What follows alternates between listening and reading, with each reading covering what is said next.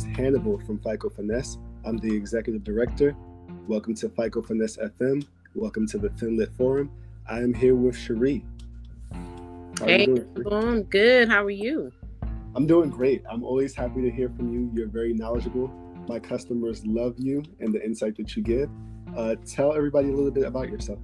So, my name is Cherie Holloway and I am um, mortgage loan originator, a branch manager with Nation Mac Mortgage here out of the uh, great state of Texas down in San Antonio. And uh, I've been helping people with homeownership for going on 17 years now. Um, and one thing that you learn, um, one thing that's very consistent in this uh, lending game when it comes to mortgage is the change.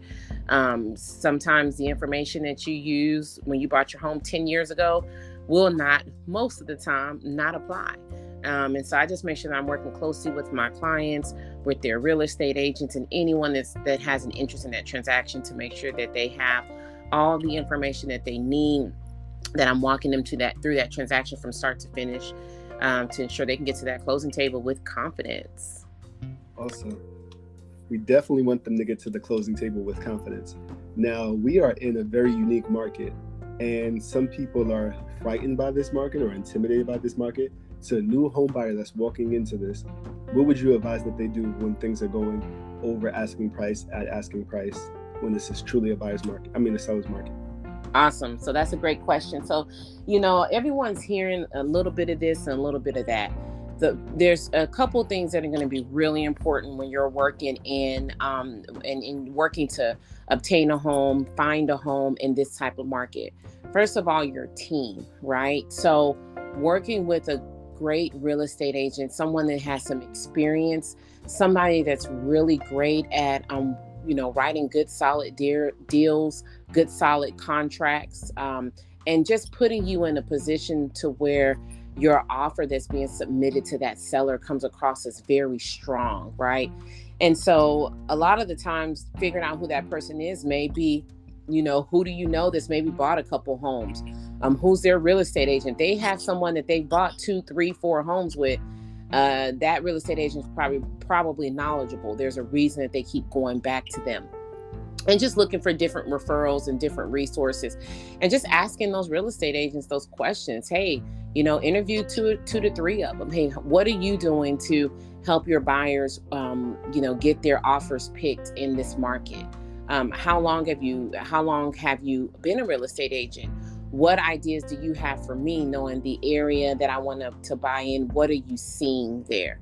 Um, you know, so just really interviewing the real estate agent, and then the same thing with the with the mortgage um, lender. You want to ask them those questions too. What kind of programs do you have? How can you support me through the process? What's your pre-approval process looks like how long have you been doing this um, and so on and so forth so i always you know recommend especially if it's your first home purchase when you go and talk to a real estate agent or a mortgage loan advisor they are the experts in that field, right? So sometimes just ans- asking you basic questions, it may sound like, oh, yeah, they sounded nice and they sounded like they knew what they were talking about. But if you're not in the industry, everybody sounds like they know what they're talking about. So interview a couple of them. interview a couple of them. I, I say three. Um, and then go in, take the information that they provided, do a little research, and determine who you want to work with from that. Um, so that's the first thing is building your team. You got to have a consistent team. The other thing I would say is to to be willing to think outside the box a little bit and get creative. I know a lot of times first time homebuyers come in and one big um, thing that happens sometimes is people come in and they want the house that looks like the one that their parents have, you know, the one that it took their parents like 30 years to get. And um, so sometimes we have to help people like, hey, you know, we want to reset some, some expectation because even if you technically can afford that size home or whatever the case may be, um, in this market, those really pretty homes, like what you see your parents living in, or, you know, maybe your friend down the street got last year, those are the homes that are getting those double digit offers, right?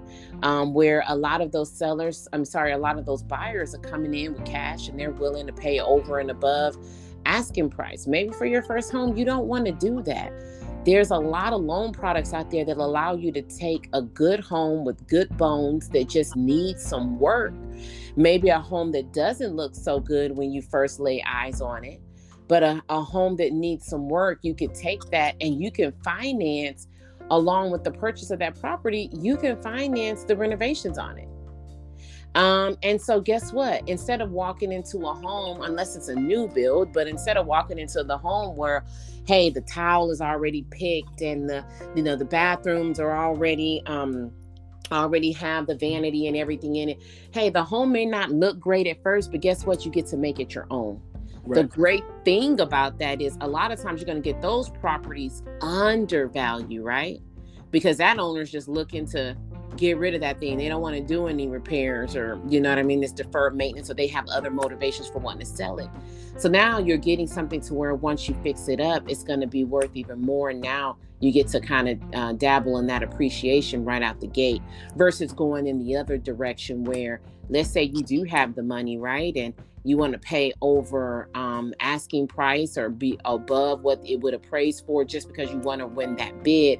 Well now you're in a situation where um, even though the financing is going to be based off the appraised value i mean if you're coming out of pocket for pay more than to pay more than what it's worth you're in the negative equity situation if you ask me. So that would be what i would say some say to someone that's in that right now now you actually answered the question i was going to ask you i was going to ask you about uh, which strategy you recommend for people regarding a starter home versus one dream one's dream home but you definitely for the most part answered that question yeah for sure and this is the cool thing when you go in and you use products like that, I think that sometimes when people are looking to buy homes, they're thinking like, oh, I'm about to buy a home and it's a big deal and I got to stay here for some years. You can buy that home today and and be gone next year. It's it's just because it's a home purchase doesn't mean you have to stay there really for any length of time. It's it's just a it's just a purchase of a home. Just like you moved into it, you can move out of it and move into the next one. And I have a good friend of mine, uh, he's actually a real estate agent, and he always just kind of talks about, you know, looking at each home purchase as the step up to the next home purchase. So if you can use one of those programs to get a home maybe at a at a decent price that you're going to fix up and now you get the benefit of that appreciation, well guess what you just did? Maybe in a year or two you got 20, 30, 40,000 dollars in equity to that when you sell that home you can take that and put that as the down payment for the next house because you didn't go in over your head to begin with. Right. That makes a lot of sense. Now, um, I wanted to ask you, how much credit does an applicant need to purchase a home? Awesome. So it's a loaded question because it really does depend on the program. And there are a ton of different mortgage programs out there, right? And um, everybody kind of qualifies for different things. Also, different lenders have different programs and different requirements for credit. Um, so you might you you know, especially if you're out there interviewing multiple lenders, you may get two to three different answers on, hey, what's your minimum credit score? Because um, each lender is allowed to put their additional requirements on top of those investor guidelines, right? So whether it's conventional and, and it's like a Fannie Mae or Freddie Mac investor, or if it's FHA, which is um, or if it's a VA, right, or even USDA. So a lot of different programs have a lot of different requirements. But when it comes to credit, I would say it's this. And you know, and Hannibal, this is something that I've kind of gotten from you too, right? It's more about the content.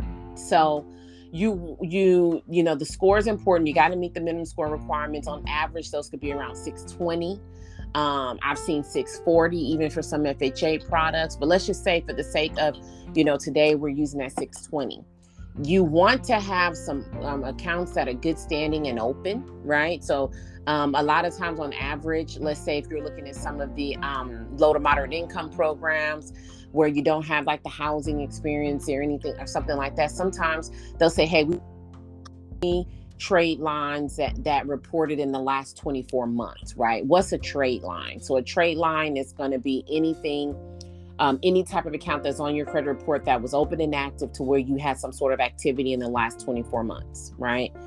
So, and and um, and that's for some products, right? Um, and then, or they may say, um, you know, it's not necessarily about how many trade lines you have. Um, what is the um, um, history on those trade lines. Uh, you know, especially if one of them was for for housing, and I'll kind of touch on that in a little bit. But were those payments on time? Do you have a ton of late payments?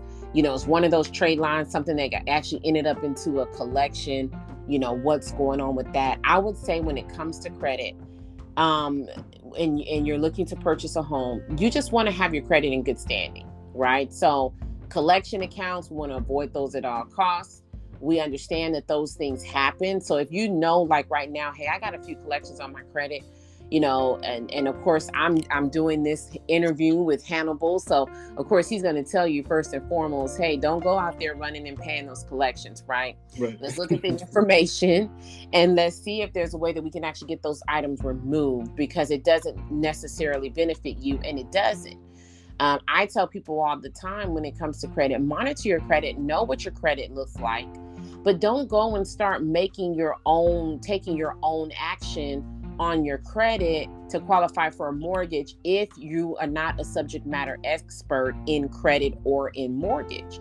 Because one of the big things, Hannibal, that people do all the time they come to me and they're like, Hey, I'm ready to buy a house. I'm super excited. I've been working on my credit. And let me tell you something as a lender, I get scared when people say I've been working on my credit because yeah. a lot of times unless what they mean by i've been working on my credit is that i'm working with hannibal at fico finesse to get my credit squared away or unless they and you know now that's one thing i'm like okay woof you know wipe the sweat off my brow but if they mean they have personally been working on the credit now i'm kind of afraid to ask okay what do you mean by you've been working on your credit oh, I had all these credit cards. I went, I paid those credit cards off, and I closed them out. And I'm like, no, right? Because when you do that, hey, if you feel like you want to pay down some debt, maybe because you want to qualify for some more home, for more home, or you know you're trying to um, improve your credit score based on your your utilization, that's great. But don't be going and closing out accounts really nilly because your score is going to take a hit. Because what you're doing when you're closing out those accounts, you're also closing out history. And history, or and, or and I should say, length of credit is one of the factors into your credit score, right? So you don't want to be going out there closing out. If it's a card that you've had since college and it's just, hey, yeah, maybe you got tired of paying on it um, if you want to pay that bad boy down and use it once a month to get one of gas and pay it again, do that. But don't close it out. Another thing I hear people saying they're doing is, oh, yeah, I had this collection and I called them and I got an amount and I paid it. And I'm like, shoot. Um, and the reason for that is because just because you paid it doesn't mean they're going to remove that um, account from your credit bureau. Most of the time, they're not going to Absolutely. And in very few cases, um, you can get that creditor to agree um, to um, remove it up front and maybe send you a letter before you submit any payment. Okay, great. But that happens very few and far in between because a lot of times that's the other reason why you don't want to pay these collections is you're not even dealing with the original creditor.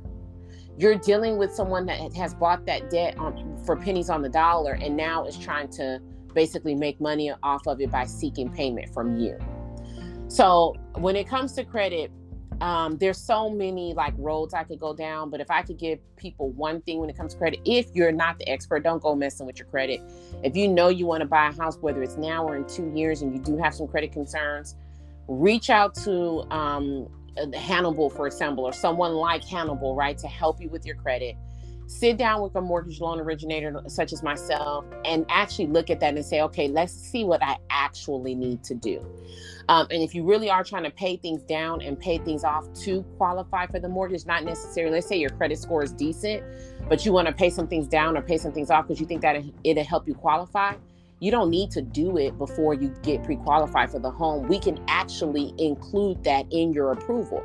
So if you have a, a, debt that's costing you $200 a month and i need you to pay it off because it's you know making your debt to income ratios too high we can pay that at closing. And now it doesn't have that impact to your score and you still qualify for what you need to qualify within your debt to income ratios that's major. Um i don't know if people knew that was an option.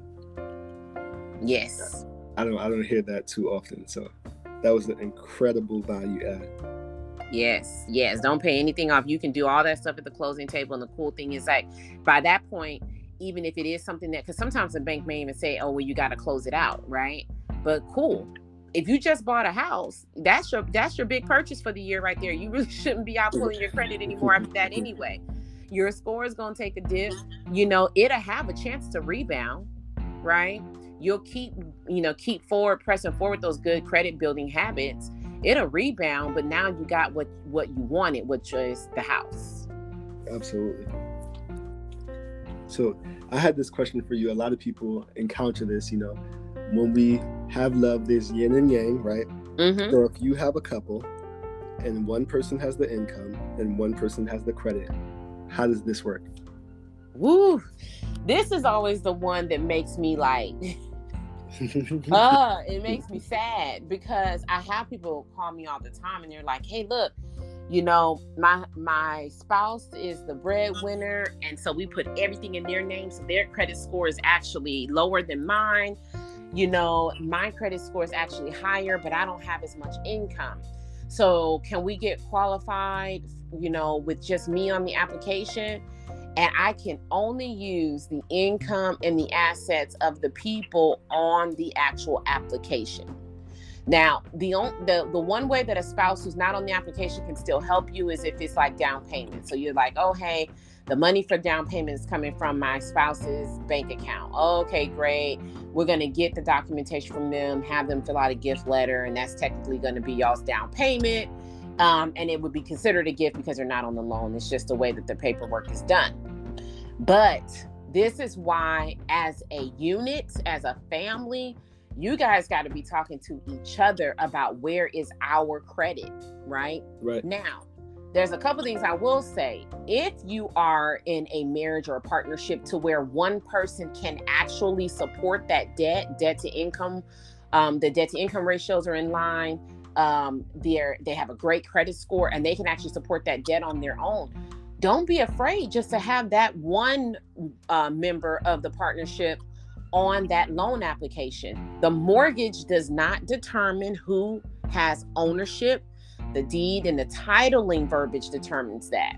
So you can still go on as a married couple with ownership rights of survivorship and all those great title terms. You can still go on together. So that it's deemed that hey this is my home and my spouse's home even though my spouse is the only one on the mortgage i'm still going to be present at closing. I'm still going to sign the deed. I'm still going to sign the note because this is both of our property. Only him or her is on the loan.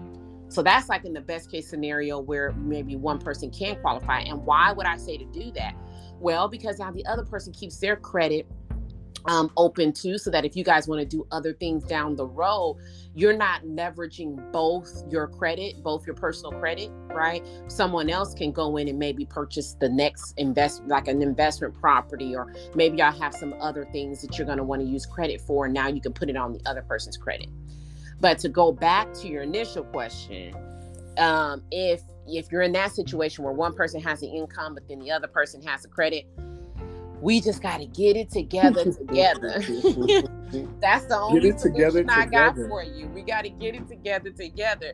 So you both probably, um, you know, need to go. And I would say even still at that point, both go through it, if, especially a credit repair program like yours, Hannibal, because what I like about yours and that's that's um, really sets you apart from others is that uh, people are getting the education that they need to optimize their score. So it's not just about what they need it for right now. You know, the the way that you're educating people throughout their process and giving them the tools and the information that they need, you really should after um, you know, someone is once they're done working with you, they should have credit scores upwards 760, 780 and so on, right? And so if we can get everybody to that point in the household, but now you guys are uh, bulletproof, right? In that arena. And then also just even the money management piece, because that's a part of what you yes. do as well. So now we're not only learning how to manage the money. So even the person maybe that's not the breadwinner, you don't have to make a lot of money to be financially stable. You just have to have good money management habits, good budgeting. And a lot of people don't understand that. So I think that, um, you know, going through it together um, is going to be the the big thing. You just got to get it together together. And what I tell people all the time, if you and your spouse are not talking about credit, or you and your significant other are not talking about each other's credit and where y'all stand, and you know that that's something that you're going to want to do down the road, you got to start doing that now. Um, it saddens me when people wait till the last minute. Oh, I need to buy a house like right now and we have to do so with these not so good terms because we don't have time to fix your credit and have time for you to go through that process. Because credit repair is not an overnight thing. There's no microwave for that. You got to go through the process and it can take time. And it really depends on what you have on there what needs to be repaired what needs to come off in regards to and and who the creditors are right? In regards to how long or fast that's going to be. Absolutely that makes a lot of sense. Now, um, I hear you say something. Um, we just say it in different orders. Mm-hmm. Income, credit, assets. I, I put it in the way that people can remember. I say CIA. Nice. Credit, credit income, and assets. You know, nice. It's going to be all up in your stuff, like the CIA. Yeah. they're going to be everywhere in your documentation, just like the CIA. Right. Yeah, I like that um, acronym CIA. CIA. I'm gonna have to steal that from you. I'll give you credit for it though. now, tell us about uh, credit, income, assets. How does why does this matter? How does this matter? So, credit, income, and assets. Um, those are that's really the foundation of, of um, you know getting through your mortgage process. Those are the three things that we're looking at: credit. You know, obviously, you know what's your credit score um, what is your history of making payments on time? Because uh, when you're going out and purchasing a home right you're typically borrowing um, you know a few hundred thousand dollars with two hundred thousand dollar home three hundred thousand dollar home. And that mortgage company is going to be looking at how are you repaying money back to other lenders right?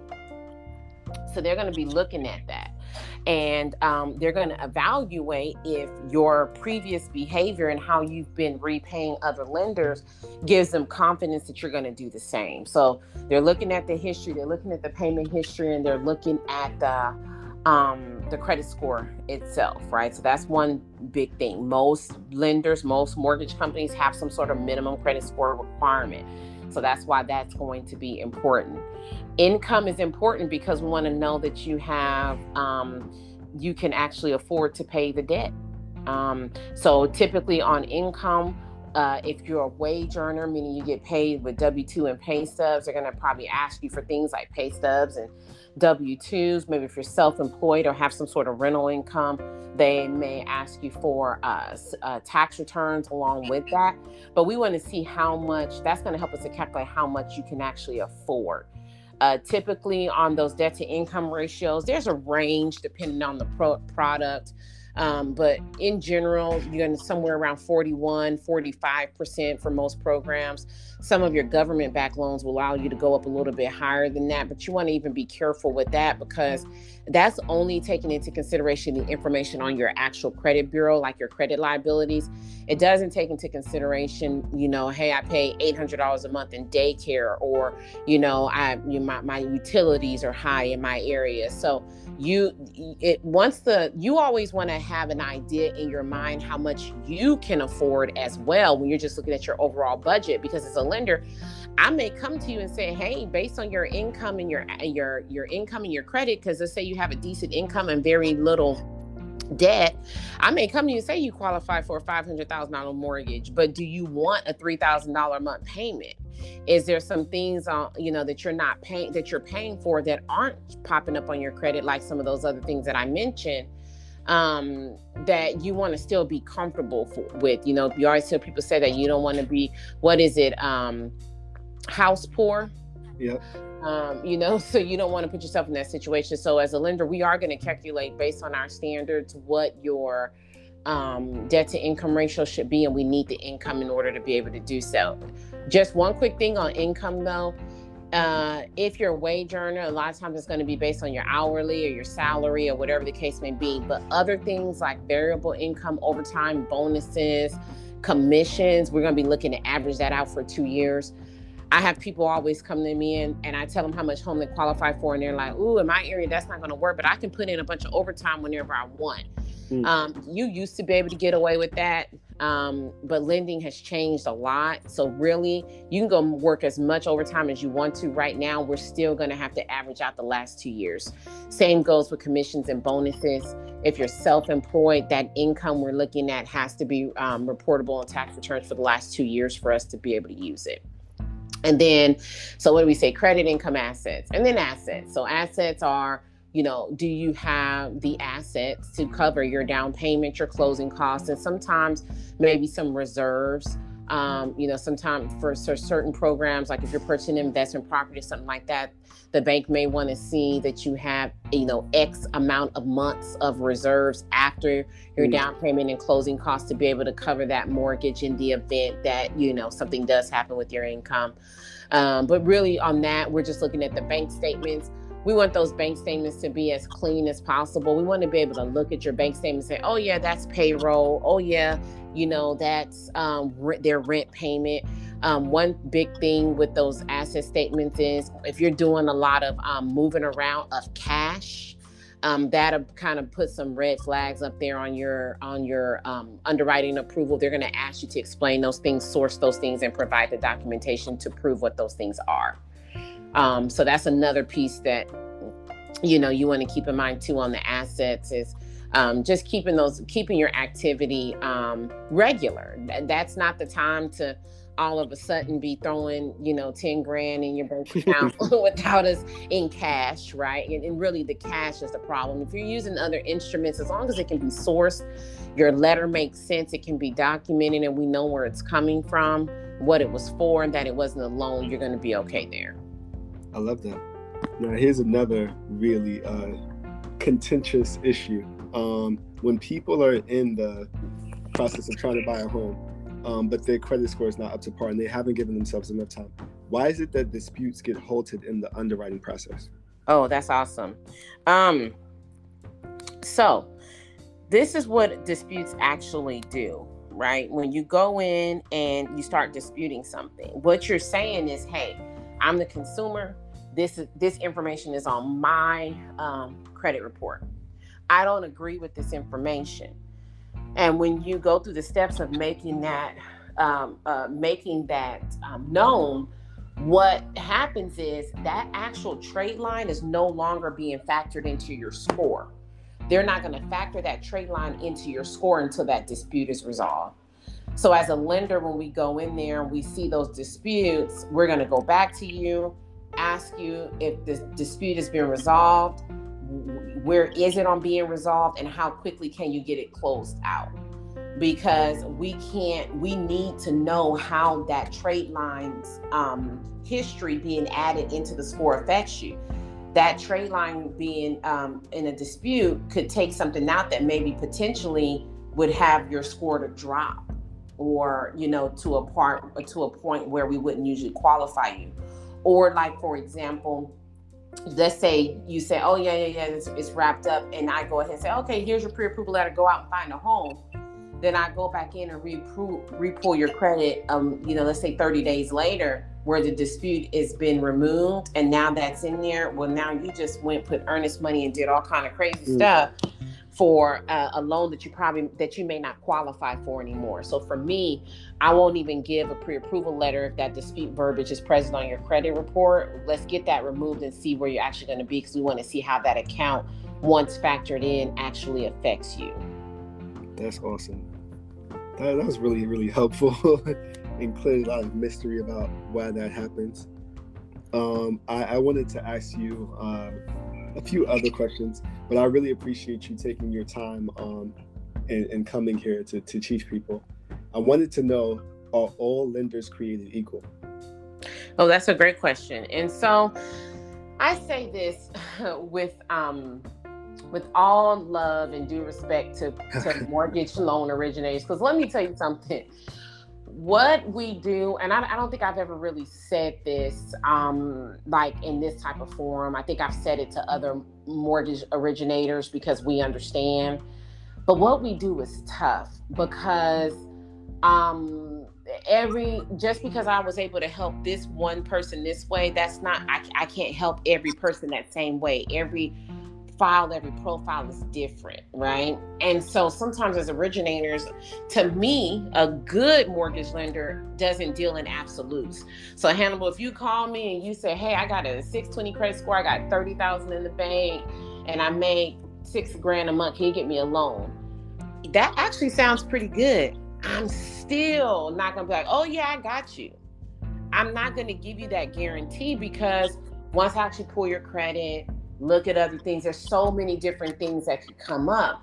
And so a lot of times, even just doing like this podcast right now, I could go on and on and on about the questions that you ask ask me because a lot of it I could say, yep, this could apply, but if this happens and if right. that happens. And so a lot of times, especially for good loan officers, we want to do a good job for our clients and we want to set them up for success and give them great information. But we always got an error on the side that there could be some information present there that we don't have access to. And I could actually, you know, set you up for, you know, failure if I'm not actually like in your file, pulling your credit and all that good stuff.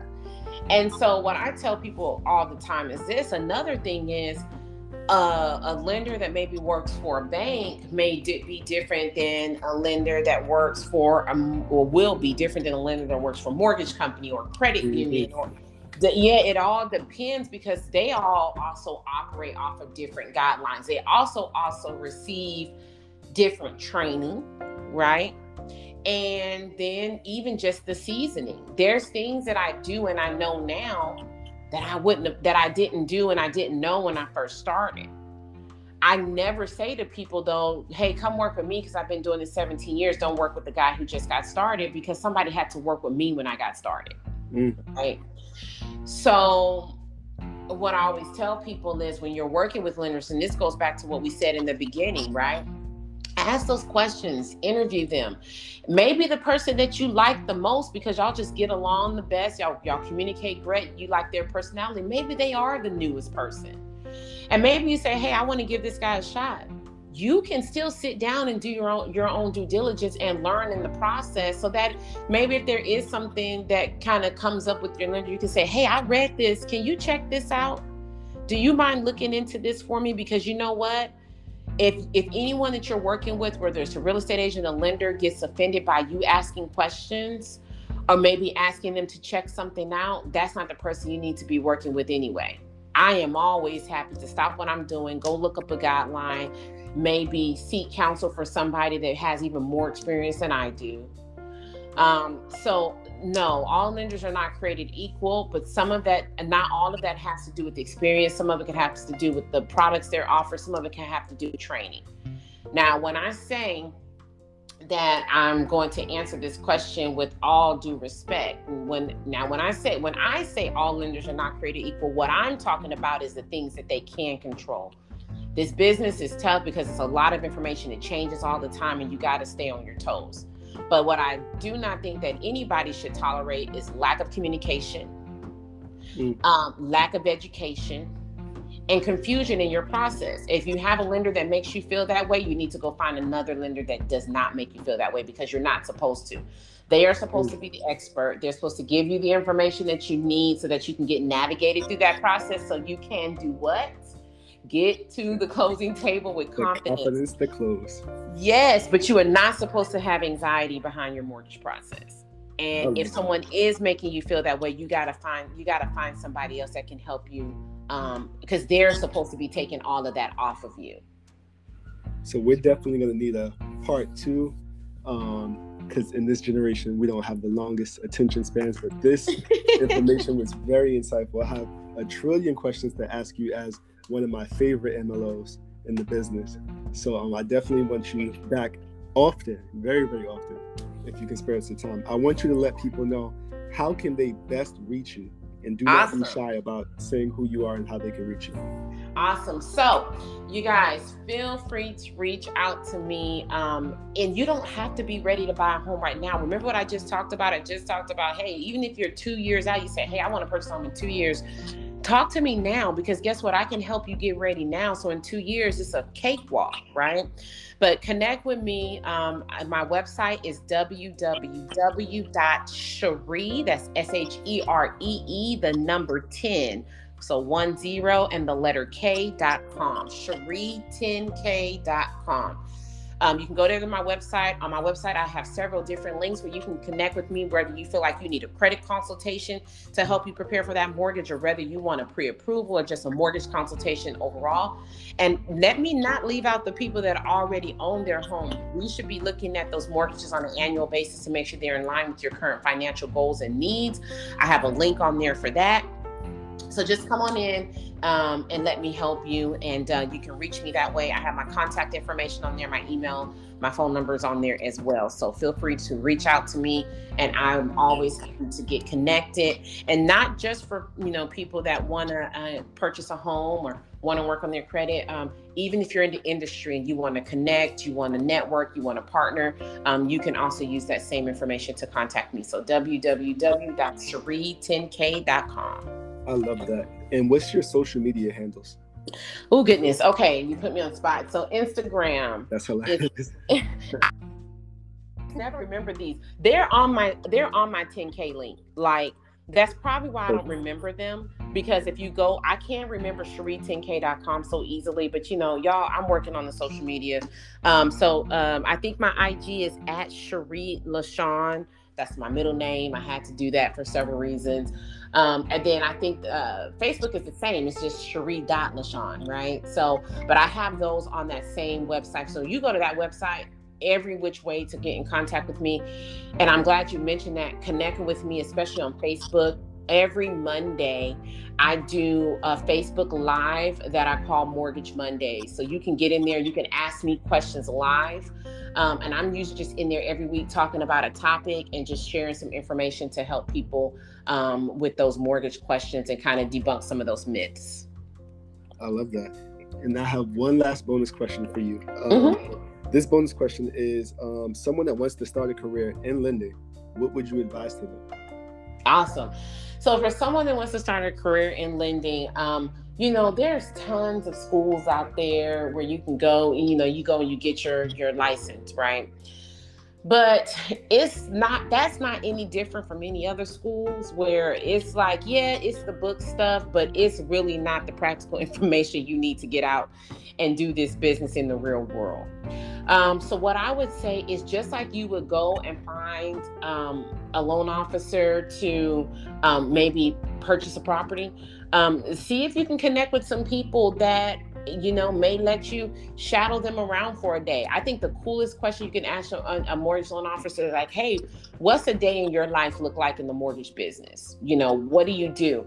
Find some people that you know are out there that are being successful and you're and they're killing it because a lot of people think that it think that it comes down to the information. Look, you guys, you always have the guidelines at your fingertips. I don't memorize guidelines. If I need to know if I can get someone qualified for something, I'm just going to go read it. I, I'm not going to clog my brain up with thousands of pages of guidelines where you really want to learn is how are people treating their clients how's their customer service how's their communication how are they marketing themselves that's truly what will make you successful even if you're one of those people where you're not even the best organized, you can get an assistant for that and pay them well, right? They just earn every time you close a loan. Um, but that part I think is even more important than understanding. Like you got to have a general knowledge of the guidelines, but they're always at your fingertips. You got to be really good though with um, building relationships, building partnerships, connecting with people. So if you know people that are out there that are doing that in that space, just you know following them around and seeing what they do. There's a lot of people out there um you know on instagram. Um i follow i have somebody that i follow as well. His name on instagram is mg the mortgage guy. Yes. And you know i i I pay attention to everything he does. I, am I'm, I'm jumping there in there when he's live. I'm listening to what he's saying. I go to his website. I use a lot of the resource there. I'm taking notice of what he's doing, and I've made contact with him as well just as a means to like pick his brain, ask some questions. So, you know, maybe find somebody, even if it's somebody on social media that you that you resonate with. Um, and maybe that can just be another person that you follow. A lot of these people have YouTube channels where you can go in and get information, but you can really sit down and do a lot of the research and do a lot of that stuff on your own. before you even go um, to get your license. I love that. So thank you, Sheree. Um, again, I am Hannibal. I'm the executive director of FICO Finesse. We do affordable and effective credit repair. Sheree is one of my um, most trusted and helpful partners. All of my clients rant and rave about her, getting them prepared to close. Um, it's a one-two tandem. I get your credit right. She helps you get the home. That's really why you, a lot of you guys come to me to help you get your home. So this is my go-to person. I really appreciate you for coming by, Sheree. And everybody, please do reach out to her at sheree10k.com. Thank you very much. Awesome. Thanks for having me, Hannibal. You're welcome.